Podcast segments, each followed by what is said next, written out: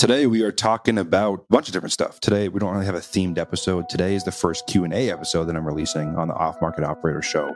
And I'm super excited for this one, guys. We got into a bunch of common questions I get asked in this business that I'm sure are applicable to your business and you can implement right now. And that is my goal of this show is to give you tactics and skill sets and stuff you can implement right away. So without further ado, let's get right into it. People don't fail at real estate because they suck. They fail because there's too many ways to succeed. That's why I suggest you focus on the most important skill in all of real estate, which is finding deals. I'm Colbert Johnson, and in this podcast, I share the exact steps I've used to source 400 deals by age 24. This will allow you to do three things control your deal flow, make unlimited income, and build your empire as an off market operator. Let's get right into it. The first question that I always get asked in a wholesaling real estate perspective, specifically sourcing off market deals, is what list do I buy? What magic list from magic software is out there that it's going to allow me to make five phone calls and get a deal signed, right? You guys, there is no such thing as a magic list or a magic software or a magic tool in this business that's going to make this easier. And I talk a lot about this across all my socials, but it really comes down to doing the work, which is spending 80% of your time talking to sellers and 20% of your time talking to buyers. That second part doesn't matter without that first part. That first part doesn't matter without that second part. You guys have to do both of those things the majority of your time in this business if you ever have hopes to scaling it and doing more deals, hiring more people, and building a team. So backtracking a little bit to the the actual question, right? Which is that I got in my DM the other day, which was specifically, you know, which list do I buy that's going to give me the most lead flow? And there is some answers to this. There's a, there's a bunch of different types of lists that do give you a better chance to get a good cost per lead, good cost per deal. But one thing I want to preface with is most of the data companies we use in this business and any business aren't that good. That's why we do list stacking. I talk so much about list stacking on my socials in our coaching group is because that gives you a better opportunity to actually find prospects that you know are motivated. But the biggest wholesale companies in the, in the country, which I think we, we've had a very big company for a couple years, is most of the time we're buying data on the county level. We are going and buying like a predictive list from Audantic, you guys, which is expensive, about 20,000 a, a quarter or so. We do, we'll go buy that list, right, and add it on top of our just base database. We'll go buy kinds of absentee lists and pre-foreclosure lists and stuff like that. We will market to those separately in a more strategic, advanced way. But at the end of the day, are our KPIs better on that? Yes. Are they astronomically better? Not really. The nuances of this business will make you more money and might take you from a million to 1.2 or 1.3, which is awesome. But they aren't going to take you from zero to 500, zero to 750K a year. That is going to become come by doing the work. And normally when I get this question, what's the magical list I can pull, the next magical software that I can use for whatever the next guru is pushing, I usually get a bit concerned because to me, all that's telling me is they don't really want to put in the, the labor. They want to find that secret list, which guys, there isn't. Okay. Uh, we all have very similar amounts of information. There's ways to piece together differently. And there's guys that give really good systems and processes around that, which I think uh, I do great as well for people. But there's no secret sauce, so to speak, really at the end of the day, that's going to change your life and make you so you don't have to do the work. So that's how I always answer that one. Another question you guys that I have written down here that I got last week, and I get this every week. Every time I do a Q&A or I have an in-person event, this is something I get too, is it revolves around who your first hire is in an off-market business, right? That could be wholesale specifically, that could be fix and flip. It is my belief that that depends on who you are as a person. And I put out an episode a couple weeks, week or two ago about specifically, you know, buying back your time and delegating. I've also put out an episode on virtual assistants and hiring those. That was actually the last episode if you're listening to this. So go ahead and go back to that episode if you haven't listened to that one yet. But again, that depends on who you are, right? And what I mean by that is if we're working up a ladder of, you know, we start at admin, we go to fulfillment, we go to sales, we go to marketing, we go to sales, we go to leadership. Where are you on that ladder? So if you're getting started and it's just you, no partner, and you're doing the sales, the transactions, the dispositions, everything, all of that, you want to start down here with admin and fulfillment. And what I mean by that is you want to first go hire kind of a quote unquote operations slash transactions person. Okay. I wouldn't go hire an acquisitions person right away.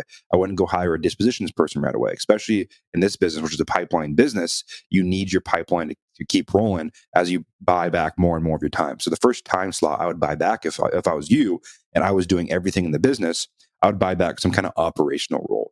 Okay, that can be a really good virtual assistant you train on transactions. That I mean, I recommend them being really good English speakers if they're going to be running your transaction side. But this person at, at this scale, you guys, if you're between zero and a million dollars a year, your transactions person can also handle a lot of your marketing. They can handle a lot of your payroll. They can handle your banking and your invoicing and stuff like that, as well as deploying lists, uh, skip tracing. They can do a lot of stuff. So you don't need to overhire, and that's a big mistake people make in this business they overhire. They want to be that fancy business owner that says, I employ X amount of people. But you guys, bigger is not better in this business. You want to make sure your revenue per employee in this business is around $200,000, meaning if you guys are doing 500 grand a year, you don't need more than two people on your team. Okay. If you're doing a million dollars a year, you can have five ish people on your team. And I've seen that. That's the equation that normally works both for us internally and for other people in this business. You guys don't want to overhire or over leverage your side on the um, personnel side. You know, so back to the question specifically is the admin fulfillment role in this business is transactions, marketing, stuff like that. You know, I'm not talking about like a CMO kind of marketing person. I'm talking about someone that can deploy your list, make sure your cold calling is coming in, track your marketing KPIs.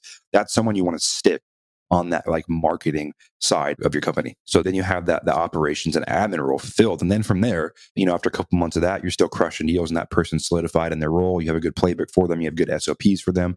I talked about building SOPs in a playbook in the last podcast, but you have them fully, quote unquote, let's say onboarded and they're crushing it. Then you can move up the ladder and, and then we can explore hiring out for either acquisitions or dispositions, depending on who you are and what your skill set is. For me, back in the day, when I was doing everything in our company, I was on the phone with sellers, I was on the phone with buyers, I was doing transactions, I was running a lot of every department way back in the day.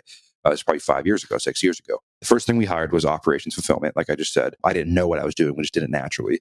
And then from there, we started bringing in acquisition guys. I kept doing dispositions for a long time, but we started trying to hire acquisitions. I really enjoyed dispositions. And to me, it felt like a, a high leverage thing for our business. Looking back, I could have gotten rid of that a lot sooner. And that's, I think, a mistake a lot of business owners make is specifically in real estate. We want to let go of the vine. We think we can do better than everyone at everything, which most likely you guys, if you were focusing on just one thing in your business and you were crushing it, you would do that better than someone you hired.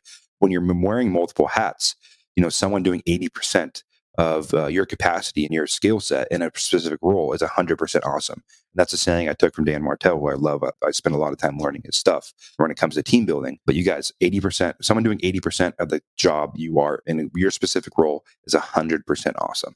And take that to heart and implement that. But that fulfillment role is big. We try to hire acquisitions, acquisitions. We had a lot of turnover, guys. Acquisitions is a hard position to hire for. It's it's turnover. You're going to have 100% turnover every, I would say, best case 18, 24 months in this business of guys coming in and leaving on, on sales roles. And then from there, after acquisitions, then we went ahead and actually hired, we hired dispositions eventually, got that off the plate. And then we had pretty much everything hired out in this company in regards to like a day to day operational role. That's the path I recommend to people. That depends on where you are in the ladder. Do you have partners? Is it just you? But you want to slowly move up that ladder from admin to fulfillment to uh, marketing to sales to leadership and slowly buy yourself out of your business and buy your time back. That's your job as a CEO. Your guys' job as a quote unquote CEO, if that's how you want to market yourself, you can't be marketing yourself as a CEO if you're spending time day to day in an operational role. CEOs do a couple things, right? They bring in resources to a company. They're out there meeting new lenders, meeting new people with money, meeting new people that can get their costs down in certain things, idealizing systems and processes that can be created and handing those off to their team. They're recruiting people. If that's part, if you guys don't have an HR person or that's you don't have a COO and you're doing all the recruiting as a CEO and you're strategizing like you're not in the weeds. And so a lot of people put, you know, CEO in their Instagram bio and stuff when they're talking about a wholesale company, but most of us aren't. And I'm not even a CEO in all my companies. Like my call center, I talked about this before, but Tucker is the CEO. I'm very much on the ownership team. Like I do own, I'm a part owner of the company, but I'm in more like a COO slash CTO role on the back end, making sure our, our teams, our team is actually doing what they need to do. So that is the hiring ladder when it comes to this business specifically. So moving on to another question I get all the time which is surrounding marketing. Okay. So we talked about data, we talked about hiring the right people. Now marketing is a question I get a lot. You know, what's marketing channel? Should I should I do PPC? Should I do SEO? Should I do Facebook ads? Should I do Craigslist ads? Should I do blah blah blah blah?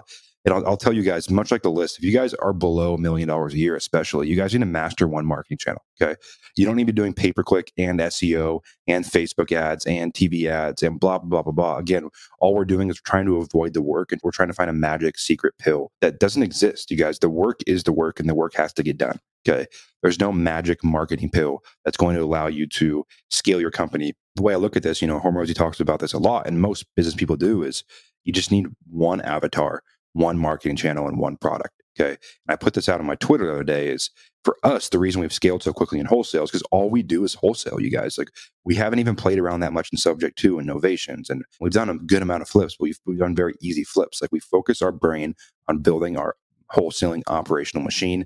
That is what has allowed us to scale in two, three, four years. And, you know, if you guys listening to this, choose one marketing channel. Okay. If that's going to be cold calling, awesome. Either build that out internally or hire that out. I put out an episode on that a while ago, which we can link in the show notes. But that was all about either building out your own internal cold calling or hiring that out. If that's texting, cool.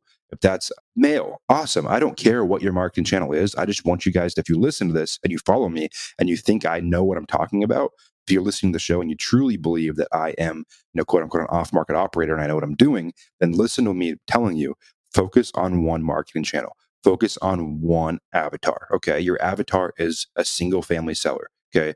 If you guys, there's, there's all kinds of noise out there about doing multifamily and commercial and blah, blah, blah, blah, blah, blah, blah. I think all of those are awesome. But if you want to truly build a pipeline business like this at scale, you need to do one at a time. So if you don't have your single family side built and you're not, you haven't hired that out and scaled that and systemized that, then going and starting to target multifamily commercial isn't going to help you because you're not solving the issue in the first avatar that you need to solve for in the second avatar anyways to continue to scale a company. Otherwise, you're just going to have a high paying job forever, which isn't bad if what you if that's what you want, but that's how it ends up playing out. Tangent. But again, one avatar, one marketing channel, cold calling, SMS, whatever that is going to be for you, and one product, right? And our business, our product is we're wholesaling houses, right? That's that's what we do. Or flipping houses or we're developing houses. We, you know, I focus on off-market leads and deals. So whatever your guys' product or extra strategy is, you know, hone in on that and master that.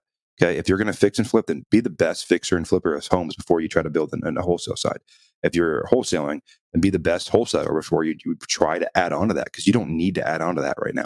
You can do one, two, three, four, five million dollars a year in wholesale fees, build a team, and an infrastructure and build a leadership. So when you do have that turnover that happens in this business, you have people under you that can hire, train, manage, and delegate instead of you having to step back in every time someone leaves your company. But to get there, you have to be at a certain revenue point, which takes a long time. A question off of that that I get a lot is what what does this business look like at scale, right? Profit margins, employees, things of that nature. I'm going to keep it pretty simple on this one and you know let you guys know that there's it depends on your goals okay? So if you guys want to run a $10 million wholesale company you're going to need a huge team you're going to need to be in office. And i guess what the question really is that people ask me is do i need to be in office or can i be virtual? And i think you can run a virtual wholesale company to one to maybe $3 million a year. Anything beyond that i think you have to be in an office and create a culture and create a real company and a real just vibe and I, I, don't think that you can really do that virtually. That's how we came back into office. We were virtual for a long time. Um, we started in an office, then went virtual, and then are back in an office. And I think you guys have to be in an office of some sort if you're going to be running a three, five, $10 million shop. So that would be my two cents on that. Next question is best way to build a buyer's list. Okay, we talk, I talk about this a lot. I'll do disposition specific episodes. But the best way to build a buyer's list is building relationships. None of this like blast out to everyone in the universe stuff. I don't believe that works. I believe in building vetted buyer relationships and selling on a relationship base. And people called me crazy for a long time on this because when the market was hot, you know, we, might have been missing out on three grand here, five grand there, 10 grand there. But when the market turned, everyone else couldn't sell a deal. I was getting calls from guys in the industry, you know, that, that were struggling, not just business wise, but personally, financially when the market turned. And we were closing on over 90% of our escrows. So we had a 90% success rate on our escrows when the market turned. And the reason is because we guys we built relationships over the years. And that's why I'm a big proponent of too. Don't you don't need to go nationwide. Okay, you don't need to go run a nationwide wholesale company. Pick one market, learn all the nuances of that market, learn the zoning, learn the buyers, learn the best title companies, learn the best lenders, and build a business in that market. That'll last a long time. You can you can take it nationwide. You can absolutely take a wholesale business nationwide if you do the boring hard stuff for long enough. But I recommend starting in one market so you can build your team to a couple million dollars a year in revenue before you try to you know blow this thing up, quote unquote. So that's my two cents on that. And that is actually going to be the end of, uh, of this Q&A, guys. I'm going to do Q&A episodes quite a bit as I get more and more questions that roll in across my socials and everywhere else that people reach out to me. So until next time. All right, guys. Well, that was the first Q and A episode on the Off Market Operator. I'll be dropping a few of these here in the near future as, as my normal show drops happen on Mondays and Thursdays. Some longer, some shorter. As always, please, please, please slide in my DM on Instagram, Twitter, wherever we go back and forth because I talk to a lot of you guys on a regular basis. And let me know your feedback on these kind of Q and A style shows as well as just the format I'm doing. I'm trying to run 12 to 15 minute shows and really give people tactical items without taking up a ton of their day I will have interviews with guests, and those will be broken up into part one and part two, like Mr. James Daynards was a few weeks ago. But I will be doing more of that here. But I just wanted to give you guys the first Q and A show. And as always, you guys, please share on your Instagram or your Twitter or your Facebook, wherever you communicate with your audience, the people in your life. That would mean the world to me. Please DM me, let me know what your thoughts are. Then, as always, uh, you know, a like, a subscribe, a share, a review on Apple Podcasts or Spotify means the world. We are everywhere you guys like to stream podcasts. We're on every podcast platform. And if you guys like the visual format of these shows, please check me out on YouTube. Um, I drop a lot of stuff on my YouTube as well, and that's that's consistently growing here and then in the new year. So as always, you guys, till next time, and you are one deal away.